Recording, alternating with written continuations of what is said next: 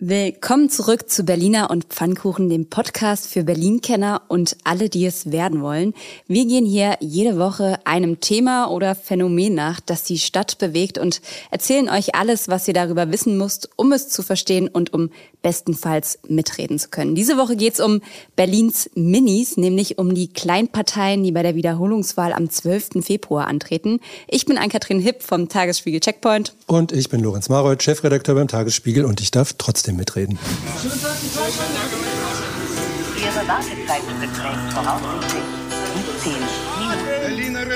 Berliner und Pfannkuchen, der Podcast vom Tagesspiegel Checkpoint. Ja, Berlin ist mittendrin im Wahlkampf. Ihr seht's, ihr hört's überall, vor allem von den üblichen Verdächtigen, wenn man das so sagen kann. Diese Woche war die nächste Wahlveranstaltung, und zwar beim VBKI. Lorenz, du hast moderiert. Das klang so zusammengeschnitten in Kürze ungefähr so. Ich habe einen Eid geleistet, auch für diese Stadt das Beste zu bewegen und auch Schaden von dieser Stadt abzuwenden. Vieles von dem, wofür wir Grünen angetreten sind, ist noch nicht erledigt. Jetzt ist wirklich mal Zeit, etwas zu tun. Nach dem Landesverfassungsgerichtsurteil hat jetzt auch jeder verstanden, dass wir wirklich Berlin zum Funktionieren bringen müssen, meine Damen und Herren. Wir brauchen sehr viele, gute Ideen für diese Stadt, damit sie endlich wieder funktioniert. Als Kultursenator, ich glaube, Berlin als Metropole lebt von seiner kleinteiligen, vielfältigen Kulturlandschaft. Für die kämpfe ich seit 6 Jahren, davon 3 Jahre als Krisenmanager. Das würde ich gerne weitermachen. Vielen Dank. Ja, vielen Dank. Ja. Das war das erste Treffen übrigens, wo alle 6 im Abgeordnetenhaus vertretenen Parteien ihre Spitzenkandidatinnen geschickt hatten. War schön. Es war lang und es ist natürlich immer schwierig, mit 6 Leuten über ganz viele Themen zu reden. Jeder will natürlich zu jedem Thema was sagen. Viele sagen auch das, was sie sowieso immer sagen. Zwischendurch war es manchmal ein bisschen turbulent, das war auch ganz gut. Und auch auf die Frage, ob jetzt Bettina Jarasch dem Kai und dem lieben Sebastian das Auto wegnehmen will, hat Bettina Jarasch gesagt, nein, die dürfen ihre Autos behalten. Und das, was wir zuerst gehört hatten, eben, das war ja Franziska Giffey, das war ganz zum Schluss, das war wirklich nach fast 2 Stunden. Und das war natürlich der eigentliche Höhepunkt. So klar und deutlich hat sich Franziska Giffey noch nie zuvor distanziert von dem Volksentscheid enteignen. Das heißt also nur über ihre Leiche. Oder über ihr Gewissen. Was glaubst du, was hat sie dazu noch hinreißen lassen, dass sie dann so last minute sich dann doch nochmal aufgrund ihrer Herkunft, ihres Gewissens und ihres Eides gegen Enteignung positioniert? Ja, war interessant. Diese 3 Punkte hat sie tatsächlich genannt, und da war eine Menge Pathos im Spiel. Ich glaube einfach, weil es ihre Überzeugung ist, dass es grundfalsch ist, und zum anderen, vielleicht war sie ein bisschen berauscht von der Stimmung dort, die, ja, wie kann es anders sein, beim VBKI natürlich ganz, ganz, ganz eindeutig gegen jegliche Art von Enteignung war. Vielleicht für alle, die nicht wissen, was der VBKI ist, an der Stelle nochmal, das ist der Verein der Berliner Kaufleute und Industriellen. Genau, gibt's tatsächlich in Berlin. Und die kümmern sich vor allem um so Wirtschaftssachen. Das heißt, Sebastian Czaja hatte da so ein bisschen Heimspiel, glaube ich. Ne? Der hatte sehr viel Applaus bekommen, genau. Überdurchschnittlich viel für Berliner Verhältnisse. Ja, auch Christine Brinker von der AfD hat durchaus Beifall bekommen. Bettina Jarasch hat's extrem schwer gehabt. Und wer ganz gut durchgekommen ist, ist Klaus Lederer. Auch mit dem Verweis auf den Wirtschaftssenator Wolf, den es ja auch mal gab von der Linkspartei, der auch durchaus einen ganz guten Ruf hatte. Damit würde ich sagen, schließen wir die Kiste fürs Erste. Vielleicht an der Stelle schon mal der kleine Hinweis. Heute beschäftigen wir uns, wie gesagt, mit den kleinen Parteien. Nächste Woche beschäftigen wir uns dann mit den großen Parteien und machen mal so ein bisschen Koalitionsbingo. Wer kann mit wem und warum vielleicht auch nicht, abseits von dem, was die Spitzenkandidaten und Spitzenkandidatinnen uns gerade sagen. Und jetzt widmen wir uns erstmal den kleinen Parteien. Wir haben es gehört, 6 Parteien bzw. Spitzenkandidaten sind die wir eigentlich die ganze Zeit hören. Insgesamt wollen aber 33 Parteien ins Abgeordnetenhaus. Heißt, wir haben 27, von denen wir wenig bis gar nichts hören. Von Satire bis Seniorenpartei ist da so ziemlich alles dabei, wilde Mischung. Genau. Und dann kommen auch noch 12 Einzelbewerber dazu, die es ganz ohne Partei ins Abgeordnetenhaus schaffen wollen. Also zum Beispiel Bernd Elmenthal, Murat Saar, Silvia Fee-Waden und so weiter, die wird man dann zum ersten Mal auf dem Wahlzettel wahrscheinlich kennenlernen. Ja, die kriegen vielleicht nochmal irgendwann eine eigene Folge, aber heute geht es um die Parteien. Wir gucken uns an, wer sind die, was versprechen sie uns, warum sollte man die vielleicht nicht unterschätzen und vor allem auch wollen wir der Frage nachgehen, lohnt es sich, eine Kleinpartei zu wählen, weil das wird ja auch immer wieder in Frage gestellt. Ja, und bevor wir diese Frage beantworten, beantwortet das für uns an dieser Stelle Dr. Carsten Koschmieder, der an der Freien Universität zu Wahlen und Kleinparteien forscht. Grundsätzlich ist eine Stimme bei einer Kleinstpartei nicht verloren, wie man manchmal sagt. Es gibt erstens die symbolische Unterstützung im Sinne von, eure Arbeit wird gewertschätzt. Also die machen ja auch Wahlkampf, treffen sich, irgendwie laufen sich irgendwie die Füße wund. Das ist das Erste. Das Zweite ist, je nachdem, wie viel Stimmen sie bekommen, gibt es ja auch Geld, also Wahlkampfkostenerstattung. Die bekommt ja nicht jede Partei, sondern je nachdem bei 0,5 oder 1% der Stimmen. Und das Dritte ist, dass auch Kleinstparteien ja, je nachdem, wie viel Stimmen sie bekommen, eher gesehen werden. Ja, tatsächlich muss man sagen, gewinnen Kleinparteien ja schon seit einiger Zeit an Zuwachs. Warum? Auch das hat uns Carsten Koschmieder hier nochmal erklärt. Im Laufe der letzten Jahrzehnte ist die Bindewirkung von großen Parteien, insbesondere von SPD und CDU, geringer geworden. Die Wählerinnenschaft ist volatiler, sagen wir, in der Parteienforschung. Also die Leute entscheiden kurzfristiger und überlegen sich, ach, was interessiert mich denn diesmal? Oder welche Partei hat denn eine gute Kandidatin? In dem Zusammenhang können natürlich kleine Parteien erfolgreicher sein, als wenn ein Großteil der Wählerinnen sowieso sagt, na, ich wähle SPD, du hast zwar nette Ideen, aber ich wähle sowieso immer SPD oder immer CDU. Und durch diese Volatilität der Wählerinnenschaft ist es eben viel leichter, für kleinere und Kleinstparteien auch mal erfolgreich zu sein. Die sogenannte Pluralisierung des Parteiensystems. Kann auch noch einen anderen Punkt geben, zum Beispiel, dass man mit keiner der großen Parteien zufrieden ist oder mit den Kandidatinnen und Kandidaten, aber trotzdem wählen will. Also, dass man nicht wählen als Protestform wahrgenommen wird, das kann man sich ja abschminken. Also die regieren auch, wenn sie 2% Vorsprung haben oder überhaupt Zustimmung haben. Aber wenn man andere Parteien wählt, kann man damit vielleicht auch was zum Ausdruck bringen. Man muss aber sagen, wir haben in Berlin hier auf jeden Fall schon eine relative Pluralisierung tatsächlich in den letzten beiden Wahlen gesehen. Also Kleinparteien haben bei den Erststimmen 8,4%, bei den Zweitstimmen sogar 12% geholt. Und das sind ja im Prinzip sogar 3 Prozentpunkte mehr gewesen jetzt bei der letzten Wahl als 2016. Also es hat sich auch nochmal erhöht. Und sonstige waren zusammen tatsächlich auch stärker als AfD und FDP. Warum Kleinparteien insbesondere auch in Berlin so stark sind und welche Parteien es hier schon in die Regierung geschafft haben. Das schauen wir uns später nochmal an. In den nächsten, ich sag mal so plus minus 10 Minuten, wollen wir uns aber mal querbeet durch die aktuelle Kleinparteienlandschaft in Berlin wuseln. Wir haben zwei Dinge gemacht. Wir haben zum einen ein bisschen zugegebenermaßen willkürlich sortiert und kategorisiert, aber wir mussten diese 27 Parteien ja irgendwie in Päckchen bringen. Und wir haben aber allen Parteien sozusagen die Möglichkeit gegeben, uns eine Sprachnachricht mit ihren Kernforderungen zu schicken. Transparenzhinweis, 2 Parteien haben wir hier außen vor gelassen, und zwar die 2 Parteien, die vom Verfassungsschutz beobachtet werden. Das sind die Deutsche Kommunistische Partei, die DKP, und die Nationaldemokratische Partei Deutschlands, die NPD. So, also welche Kleinstparteien treten denn nun an? Wir haben 3 Parteien mit Farben im Namen. Da ist zum einen die Seniorenpartei Graue Panther, die für sich in Anspruch nehmen, die Generation 50 plus zu vertreten. Das Motto: heute wir, morgen ihr. Dann gibt es die Grauen, die gern darauf hinweisen, dass sie keine Panther sind. Und schließlich die Pinken, Bündnis 21 Berlin. Letztere beiden hören wir jetzt in der Sprachnachricht. Die Grauen stehen für ein starkes Berlin. Die Grauen wollen die Lügen- und Manipulationspolitik in dieser Stadt beenden. Unser Ziel ist es, anzupacken und nicht zu quatschen. Bündnis 21 Berlin steht für Politikerhaftung, Abrüstung, Friedenspolitik und Abschaffung der Zweitstimme, die Abwahl der Altparteien und zu guter Letzt für den Erhalt des Bargeldes. Jawohl, weiter geht's mit 3 Parteien, die sich explizit für das Klima und die Umwelt einsetzen. Die Ökologisch-Demokratische Partei setzt sich ein für Nachhaltigkeit in allen Bereichen, für eine gemeinwohlorientierte Wirtschaft ohne Wachstumszwang und für eine unabhängige Politik ohne Firmenspenden. Die Partei Mensch, Umwelt, Tierschutz setzt sich für die Umwelt, den Klimaschutz und für Tierrechte sowie auch für soziale Gerechtigkeit ein und möchte allen Lebewesen damit eine Stimme geben.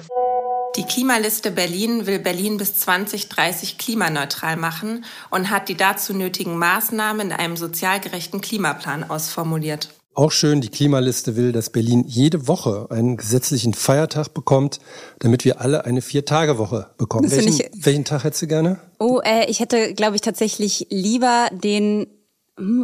Freitag machen wir Podcast. Also Montags? Freitags können wir nicht machen. Montag frei finde ich gut. Gut, wir einigen uns auf Montag. Zwei Parteien sind im Rahmen der Verfassung davon überzeugt, dass wir den Kapitalismus abschaffen sollen. Und auch da hören wir jetzt kurz rein. Die Urbane, um Kapitalismus, weiße Vorherrschaft, Patriarchat und daraus entstehende soziale Spaltung zu beenden. Für bedingungslose und grenzenlose Solidarität. Ed Greve für Neukölln 1. Die Sozialistische Gleichheitspartei macht die Wiederholung der Berlin-Wahl zu einem Referendum gegen die verhasste Kriegspolitik und die soziale Verwüstung, die auf Bundes-Landesebene rücksichtslos vorangetrieben wird. Ja, Urbane kriegt fürs Sounddesign auf jeden Fall einen Extrapunkt, würde ich sagen. Aber ob das für 1% reicht, ist sehr fraglich. So, dann haben wir zwei Parteien, die der extremen Rechten zuzuordnen sind. Das sind die deutschen Konservativen, die unter anderem gegen eine aufgezwungene künstliche Gendersprache sind. Und die Republikaner, die schon mal im Abgeordnetenhaus waren 1989, einst eine Rechtsabspaltung der CDU und bis 2006 vom Verfassungsschutz beobachtet. Schließlich hier noch eine Schwurbelpartei, das ist die Basisdemokratische Partei Deutschlands, also die Basis. Die steht der Querdenkenbewegung nahe. Der Berliner Spitzenkandidat Dietmar Lukas war in die Anti-Corona-Proteste involviert, bezeichnete Corona auf seiner Website als mittelschwere Grippe. Von der Partei, die Basis, haben wir folgende Sprachnachricht bekommen. Die Basisdemokratische Partei Deutschland, die Basis, steht für ein achtsames Leben in Frieden und Freiheit. Eine basisdemokratische Politik aus der Mitte, für die Mitte der Gesellschaft. Die Basis. War das sächsisch? Nee. Was war das für ein Akzent, den sie da gesprochen hat? Basis. Der Akzent Basis. Okay, lassen wir das also stehen und machen weiter mit einer Partei, die sich offiziell als echte Alternative zur Alternative Deutschland sieht, nämlich die Freien Wähler. Die Freien Wähler Berlin wollen die Menschen in die Mitte von Gesellschaft und Politik zurückholen. Denn am 12. Februar darf nicht der Ausweg aus Frust die AfD sein oder gar resignierend in die Nichtwahl zu flüchten. Ja, und noch eine Anti-Ausweg-Partei ist Volt, kann man vielleicht so ein bisschen sagen. Die haben sich explizit als Reaktion auf den Brexit damals gegründet, sind eine paneuropäische Partei, also existieren in allen möglichen europäischen Ländern und wollen auch dem Rechtspopulismus entgegenwirken. Hören wir rein. Volt ist eine paneuropäische Partei, das heißt, uns gibt es in jedem europäischen Land. Und unser Ziel ist es, die Berliner Verwaltung zur bürgerinnenfreundlichsten Verwaltung Deutschlands zu machen. Das klingt sympathisch. Ja, das ist ein bisschen schwer einzuordnen. Wie oft bei kleinen Parteien schillert das auch. So ein paar versprengte Ex-FDPler sind dabei. Die haben es ja auch hier und dort schon geschafft. Also im Rheinland sind sie stark, in Frankfurt sogar im Stadtparlament. Aber eben auch sofort wieder mit Skandalen behaftet. Die wollen jedenfalls die Errichtung einer Senatsverwaltung für Digitalisierung in Berlin erreichen. Und die haben am 12.12. eine Parteispende nicht über 12.000, sondern über 50.001 € von Joint Politics Fund bekommen. Das ist ein überparteiisches Förderprogramm. Genau, ich glaube, da kann man sich bewerben und dann, ich habe mal auf der Seite mich ein bisschen durchgeklickt, da kann man sich tatsächlich als jemand, der noch nicht im etablierten Politikbusiness sozusagen ist, bewerben und dann kann man eine Förderung bekommen sozusagen für politische Talente und innovative Ansätze, sagen sie. Und offensichtlich haben sie sich da erfolgreich beworben und dieses Geld bekommen. Ja. Und wo wir schon bei Spenden sind, können wir vielleicht noch eine weitere Spende nennen, nämlich für das Team Todenhöfer. Auch die haben eine Riesenspende bekommen. Man muss an der Stelle sagen, diese großen Spenden ab 50.000 € müssen ja direkt angezeigt werden. Das sind für Kleinparteien eigentlich selten welche, die da aufgezählt werden. Das sind eher die großen Parteien, die bekommen. Aber wie gesagt, Team Todenhöfer hat auch eine bekommen und zwar über 1.751.132 am 31.12. von Dr. Jürgen Todenhöfer himself. Ja. Ich weiß nicht, wie der auf die Summe kommt, ist vielleicht sein letztes Geld gewesen. Der hat ja eine interessante Karriere, ne? Der war ja früher CDU, dann war er bei Burda, ein hohes Tier, also irgendwann war er auch mal beim Freitag als Herausgeber, glaube ich, reist durch die Welt und hat offensichtlich viel Geld und wir kommen quasi übergangslos von Todenhöfer zu den Satireparteien. Ja, da sind zwei Parteien, die sich natürlich als absolut ernsthaft bezeichnen. Eine hat auch nochmal Soundeffekte extra dazu gebastelt. Bitteschön. Bergpartei, die Überpartei, ist ein ökoanarchistisch realdadaistisches Sammelbecken, utopisch-solidarischer Flügel, radikal-feministischer Arm, Sektion der postidentitären, antinationalen, antisubstanzistische Aktion. Die Partei für Arbeit, Rechtsstaat, Tierschutz, Elitenförderung und Basisdemokratische Initiative, Die Partei, will die Abtretung des Stadtgebiets an Hannover in North Dakota und den gleichzeitigen Erwerb von Monaco. Das Klima ist dort angenehmer.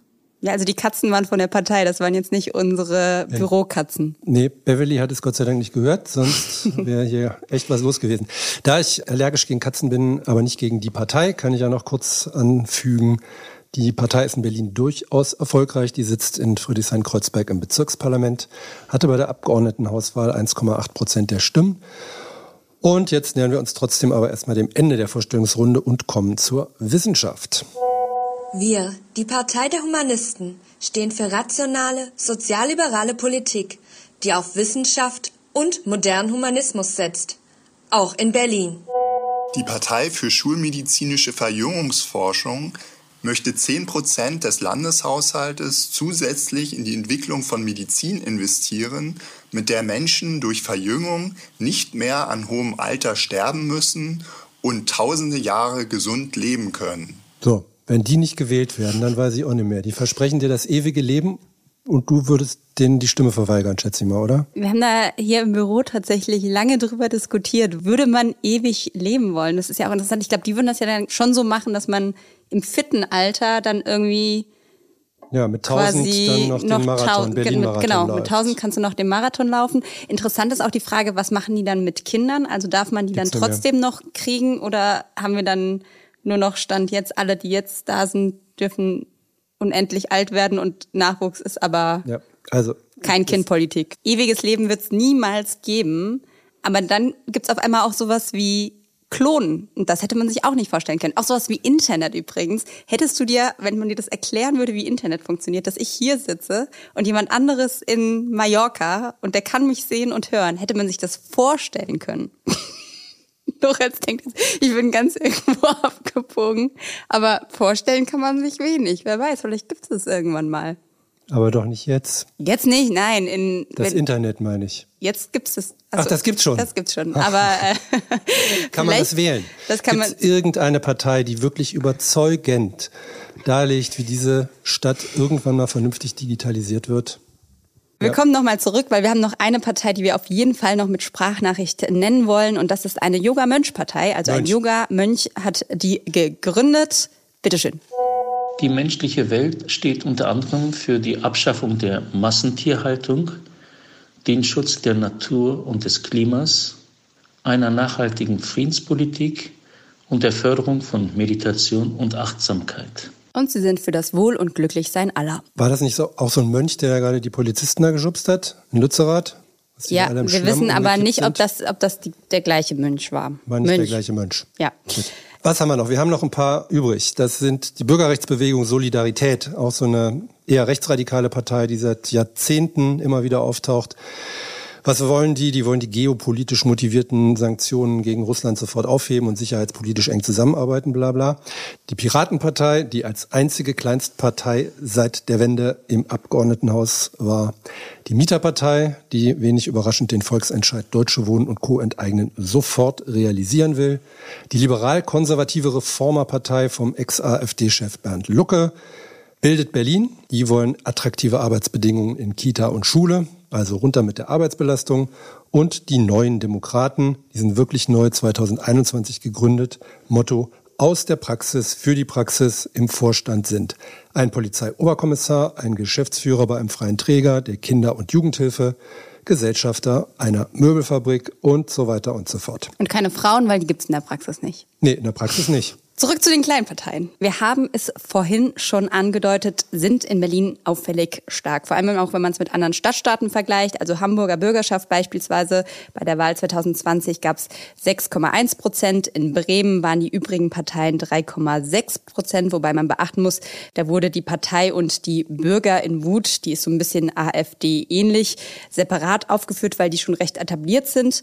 Warum das so ist, warum die also in Berlin etwas beliebter sind als anderswo oder mehr Chancen, mehr Erfolg haben, das erklärt uns an der Stelle nochmal Carsten Koschmieder von der FU. In Berlin schneiden Kleinstparteien bei den Wahlen generell sehr gut ab. Beispielsweise die Piratenpartei hat ja auch in Berlin ihren Durchbruch geschafft und nicht in anderen Städten, weil da einfach das Potenzial größer ist, so als Kleinstpartei mal irgendwie durchzukommen.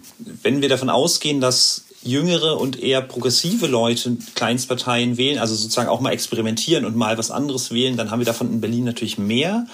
Und wir haben in Berlin zumindest im Ostteil haben wir auch weniger Parteienbindung, weil es keine demokratischen Parteien gab. Aber das sind jetzt auch für mich selber gerade keine befriedigenden Antworten. Also müsste ich richtigerweise sagen, nein, das weiß ich nicht. Auch das will man doch viel öfter hören eigentlich. Nein, das weiß ich nicht. Das hat man so selten. Nein, das weiß ich nicht. Nee, aber er hat ja total recht, weil diese Wahlanalysen, das muss man an der Stelle vielleicht nochmal sagen, die funktionieren ja vor allem auch durch die Masse. Und wenn die Kleinstparteien einfach nicht so viele Menschen haben, die sie wählen, gibt es da entsprechend auch keine großen Auswertungen, die uns sagen, wer sie wählt. Das heißt, seine Thesen Osten und Jung, würdest du da mitgehen? Wahrscheinlich hat es noch ein paar mehr Gründe, ne? Also Berlin hat sehr, sehr viel Wandel. Das heißt, viele Menschen kommen rein, viele Menschen gehen raus, wenig Stabilität so insgesamt. Wir brauchen, glaube ich, nicht über die Qualität der Angebote zu sprechen. Die sind anderswo jetzt auch nicht viel anders, mal besser, mal schlechter. Wahrscheinlich kommt die zweistufige Verwaltung noch dazu. Das heißt also, dass Parteien, die über die Bezirke erstmal überhaupt sich etablieren wollen, es viel leichter haben als anderswo. Da kommt man mit 3% rein. Und da ist auch das Experimentieren vielleicht fällt einem ein bisschen leichter. Also das könnte eine zusätzliche Erklärung sein. Ja, zu den Bezirken kommen wir später nochmal und werden da auch nochmal sprechen, weil es gibt aktuell auch zwei Kleinparteien, die in den Bezirken tatsächlich vertreten sind. Vielleicht noch mal kurz zum Alter, was die These stützen würde. Die Bundeszentrale für politische Bildung veranstaltet ja parallel zur richtigen Wahl immer so eine Probewahl für EU-18-Jährige. Und wenn man sich da das Ergebnis der letzten Berlin-Wahl anguckt, da hat die Tierschutzpartei zum Beispiel allein 5,46% bekommen und wäre im AGH vertreten gewesen. Interessanterweise wäre die AfD zum Beispiel auch nicht vertreten gewesen. Die hätte nur 3,48% bekommen und wäre an der 5%-Hürde gescheitert. Und insgesamt kamen die sonstigen Parteien hier auf 17,59% der Zweitstimmen. Heißt, tendenziell kann man schon sagen, dass die jüngeren Leute vielleicht eine Tendenz dazu haben, die Kleinparteien zu wählen, auch weil sie einfach diese Parteiverbundenheit, die es ja früher noch viel, viel stärker gab, so nicht haben. Vielleicht liegt es auch daran, dass wir mehr Single-Haushalte haben als anderswo. Und Single sind einfach unentschiedenere Menschen und freigeistiger und wählen deshalb mal so, mal so. Ja, die haben vielleicht öfter mal Bock auf was Neues. Diese These gebe ich mal weiter an den nächsten Wahlforschenden. Tatsächlich ist es aber eben auch Punkt, dass keine der kleinen Parteien es bei der letzten Abgeordnetenhauswahl geschafft hat und auch nicht nah dran war. Mit 2,2% noch am ehesten die Tierschutzpartei, die übrigens von allen Kleinparteien am meisten plakatiert hatten. Das haben wir ja damals auch analysiert. Wahnsinnig viele Plakate in der Stadt hatten. Scheint offensichtlich gewirkt zu haben. Gefolgt dann von der Partei. Die Partei, der Satirepartei von Herrn Sonneborn. Ja, und seit der Wende, wir haben das vorhin schon angedeutet, hat es eigentlich nur ein einziges Mal eine Kleinpartei wirklich ins AGH geschafft. Die Piraten, 2011 war das. ZeitzeugInnen werden sich erinnern an die große anfängliche Euphorie, an den großen Streit an Latzhosen und Palästinensertücher. Und vor allen Dingen an die Überraschung am Tag danach, 8,9% haben die bekommen, wenn ich mich noch dran erinnere, wie viel gehöhnt wurde über die Plakate, was die eigentlich wollen und so. Da zeigt sich dann doch wieder noch mal ein bisschen dieses widerspenstige Berlin, was sich ja auch gezeigt hat bei teilweise überraschenden Volksabstimmungen. Also Wassertisch zum Beispiel hat auch keiner mitgerechnet, dass das kommt. Da brodelt halt immer irgendwie so ein bisschen was. Und das findet dann eben ab und zu tatsächlich mal einen Knotenpunkt. Das waren die Piraten damals. Das ging aber relativ schnell dann auch in die Grütze. Also 7 der 25 Abgeordneten sind noch während der Legislaturperiode ausgetreten. Das war ein total zersplitterter Eindruck, weil eben das Thema Digitalisieren dann eben doch nicht verbindet genug, ne? Also die einen kamen von der FDP dazu, die anderen von den Linken, gab auch ein paar Rechte und eine ganze Menge Verrückte. Aber eben auch ein paar Vernünftige, aus denen was geworden ist. Ja, wobei man sagen muss, sie haben ja zumindest, das kann man ihnen nicht vorwerfen, auf irgendwie eine Art frischen Wind reingebracht. Also wir haben auch nochmal ein Interview gefunden von Antje Schillerneck, damals Vizepräsidentin im Abgeordnetenhaus von den Grünen. Und sie hat zum Mehrwert der Piraten im Abgeordnetenhaus gesagt, die ständige Suche nach dem Weil hat auch uns Alte positiv herausgefordert. Also sie scheinen da zumindest so ein bisschen Schwung in den Laden gebracht zu haben. Genau, das ist ja auch eine Binsenweisheit für den Rest des Lebens, dass es manchmal ganz gut tut, wenn Leute einfach kann man was in Frage stellen. Das haben die gemacht. Und zwar nicht immer nur krawallig, sondern einfach nur mal naiv gefragt, warum. Also ein bisschen kindermäßig. Und da fing an mit der Sitzordnung. Warum wird das nicht durchgemischt, sondern nach Fraktionen sortiert? Vielleicht gäbe es dann mehr Debatte. Piraten waren auch die wirklich Ersten, die ihre Fraktionssitzungen öffentlich zugänglich gemacht haben, war da natürlich Teil des Problems auch. Es gab wahnsinnig viel Kritik dann auch über die sozialen Medien. Das hat den Zerfall auch beschleunigt. Aber sie haben auch große inhaltliche Erfolge gehabt, muss man sagen. Die haben eine ganze Menge Transparenz geschaffen, vor allen Dingen was das Thema BER betrifft. Aufklärung über die Mängel beim BER, das haben wir vor allem Martin Delius zu verdanken, der damals im Untersuchungsausschuss war und den Vorsitz hatte. Das war wirklich tolle parlamentarische Arbeit. Martin Delius ist ja heute bei den Linken, vielleicht um so ein bisschen die Wege nachzuzeichnen. Heiko Herberg ist zur SPD gegangen, auch Simon Weiß ist zu den Linken gegangen. Sie sind ja dann 2016 auch schon wieder rausgeflogen. Auch dazu hören wir noch einmal Carsten Koschmieder. Das häufige Problem von kleinen oder Kleinstparteien, die einen überraschenden Erfolg haben, ist auch, dass sie damit nicht unbedingt gerechnet haben, dass sie darauf nicht vorbereitet sind. Also es gibt schon mal schlechte Startvoraussetzungen und dann sind Kleinstparteien häufig sogenannte Single-Issue-Parteien, die sich auf ein Thema spezialisieren oder auf wenige Themen spezialisieren und sie wissen wenig darüber, wofür diese Partei sonst noch ist. Und das Problem ist, das wissen auch die Leute, die in der Partei sind, oft nicht so genau. Das war auf jeden Fall in der Piratenpartei ein wichtiger Punkt. Ja, das ist ja auch das, was du eben so ein bisschen gesagt hast. Digitalisierung wollen wir, aber was wollen wir sonst eigentlich? Zieht auch immer Selbstdarsteller an, ne? Weil sie relativ schnell was erreichen können. Also bei anderen Parteien musst du ewig im Ortsverein dich 5-mal melden, bis du überhaupt wahrgenommen wirst und so. Da bist du relativ schnell irgendwas mit Bedeutung und das zieht natürlich alle Verrückten an. Wir wollen an der Stelle jetzt nochmal einen kleinen Schlenker machen und über zwei Parteien sprechen, die Kleinparteien sind, aber eben aktuell politische Macht in Berlin haben, nämlich in den Bezirksverordnetenversammlungen. Das sind die Partei und das ist die Tierschutzpartei. Einfach nochmal, um zu gucken, was leisten die eigentlich so. Denn was ja dazugehört, mit 2 Verordneten ist man nur eine Gruppe. Noch keine Fraktion. Als Gruppe hat man weniger Handlungsspielraum. Also man darf zum Beispiel nicht in allen Ausschüssen sitzen und so weiter.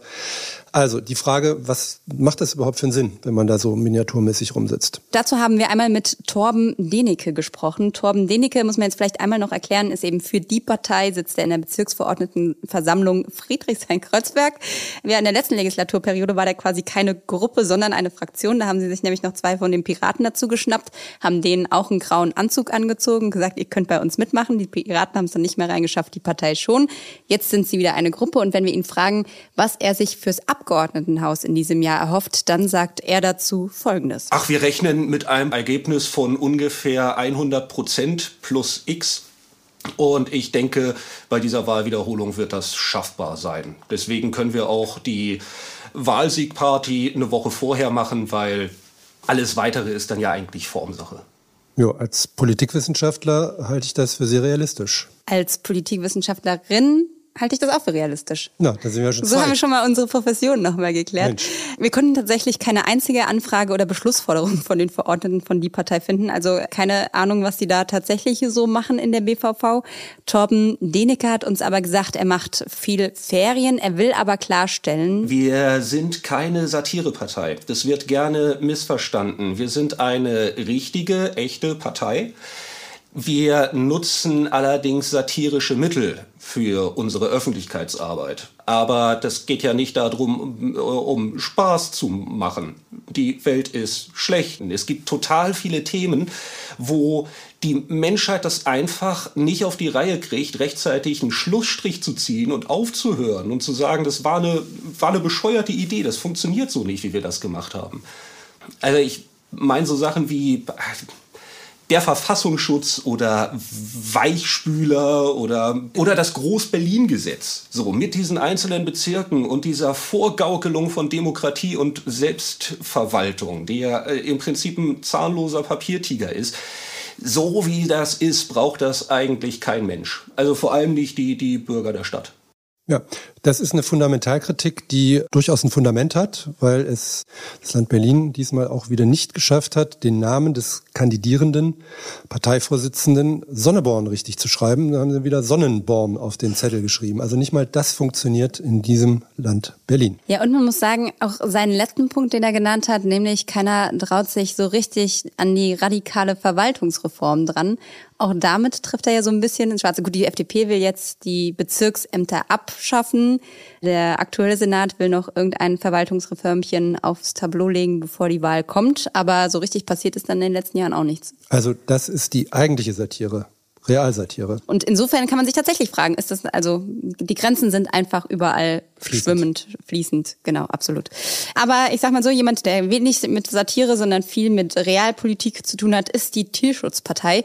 Die macht tatsächlich Bezirkspolitik in Lichtenberg, in Marzahn-Hellersdorf, in Treptow-Köpenick und in Spandau sind sie vertreten, also gleich in 4 Parlamenten. Und während die Partei mit dem Wahlsieg rechnet Inga Seidel-Grote, die Bezirksverordnete in Marzahn-Hellersdorf, mit folgenden Chancen bei der Abgeordnetenhauswahl. Wir vermuten, dass wir so ganz knapp vielleicht, nicht unbedingt jetzt reinrutschen und vielleicht dann beim nächsten Mal.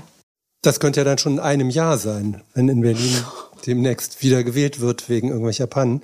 Nee, aber was nochmal zur Ehrenrettung der kleinen Parteien auch in den Bezirken gesagt werden muss, die bringen da schon ja auch Schwung rein. Ne? Die stellen also Fragen, die nicht weichgespült sind, die ein bisschen sperrig sind, die vielleicht nicht immer interessant sind für alle, die aber für bestimmte Interessengruppen durchaus wichtig sind und interessant sind. Wir haben also nochmal gefragt, was können die kleinen Parteien besser vielleicht als die großen Parteien? Hier nochmal die Antwort der Tierpartei. Dass wir schon auch sehr fokussierte Anträge stellen, dass wir uns tatsächlich auf unsere Themen konzentrieren. Also Tierschutz und auch Naturschutz ist bei uns das Hauptthema.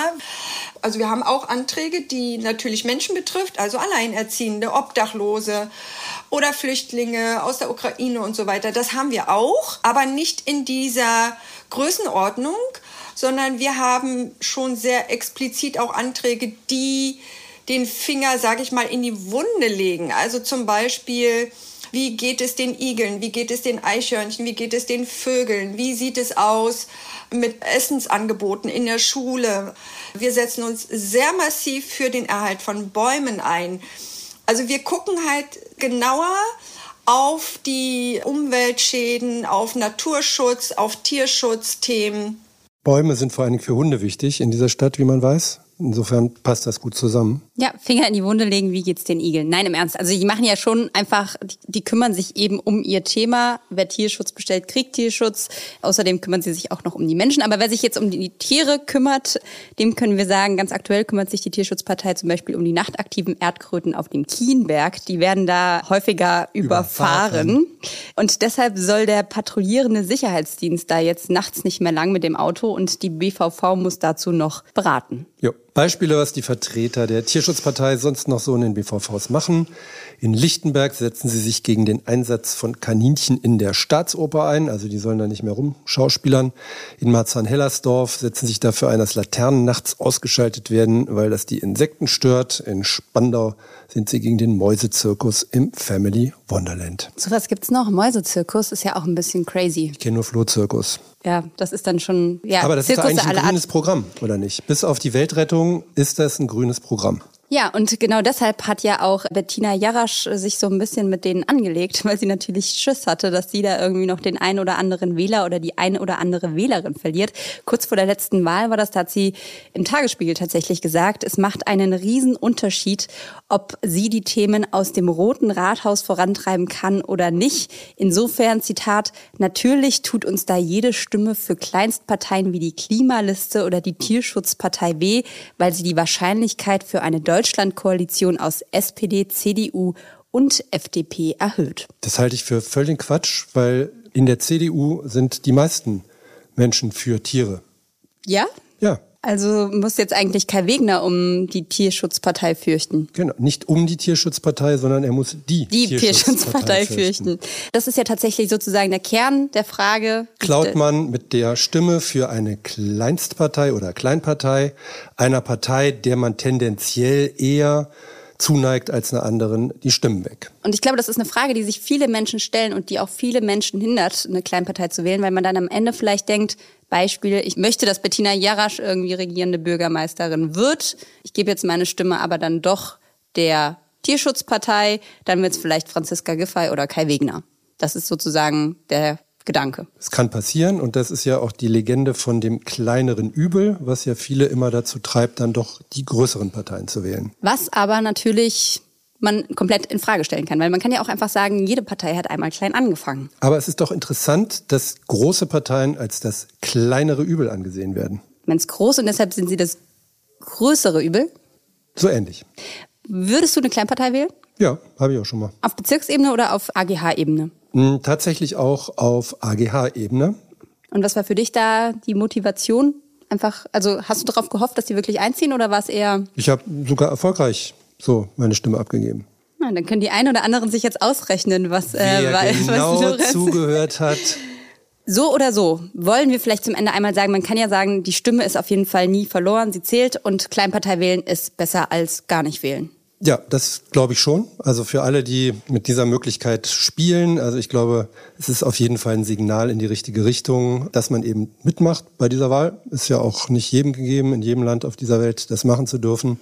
Und es ist einfach ja auch interessant zu gucken. Das Angebot ist vielfältig und dagegen spricht überhaupt gar nichts. Genau, und mit dem Wahlomaten, der kommt am 25. Januar, geht der online, kann man auch sich das Ganze nochmal im Detail angucken und kann einfach mal wirklich testen. Also es ist, man kann es ja auswählen, welche Parteien man mit drin haben will. Und vielleicht wählt man einfach mal nicht die 6 Parteien aus, von denen man sowieso weiß, dass die meisten Stimmen haben, sondern klickt einfach mal alle wild an und guckt, was am Ende bei rauskommt. Und dann kann man sich immer noch überlegen, was man macht. Ja, oder man spricht einfach die Leute mal an, die da rumrennen und Wahlkampf machen und macht sich ein Bild von denen.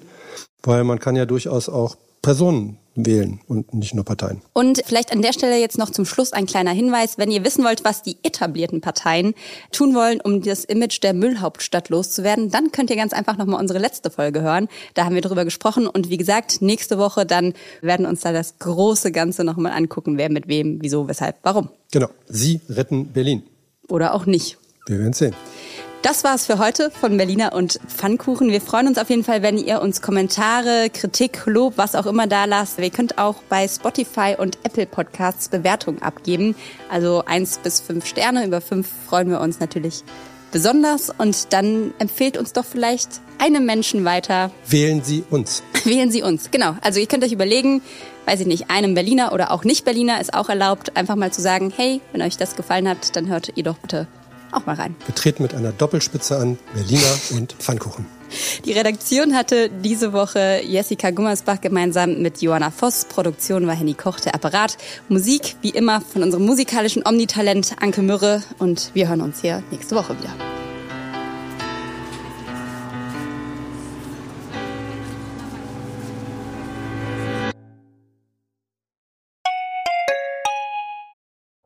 Herzlich willkommen zu Tatort Berlin, dem True Crime Podcast des Tagesspiegels. Ich bin Sebastian Leber. Und ich heiße Katja Füchsel. Es geht um Körperverletzung, um Entführung, aber auch um Mord und Totschlag. 77 Jahre lang hat sich ein Justizbediensteter aus Berlin nie was zu Schulden kommen lassen, bis er nach fast 40 Jahren glücklicher Ehe seiner 78 Jahre alten Frau ein Kissen aufs Gesicht drückt und sie tötet. Wir werden heute die Frage klären, was es für Folgen hat, wenn man einen Polizeibeamten in aller Öffentlichkeit bedroht mit Sätzen wie "Ich schwöre, ich fick dein Leben". Es geht um den Prozess gegen den sogenannten Clanchef Arafat Abu Chaka und 3 seiner Brüder. Unsere nächste Folge, da ist alles ganz anders, als es zunächst scheint. Hört rein bei Tatort Berlin, dem True Crime Podcast des Tagesspiegels. Abonniert Tatort Berlin jetzt, um keine Folge zu verpassen.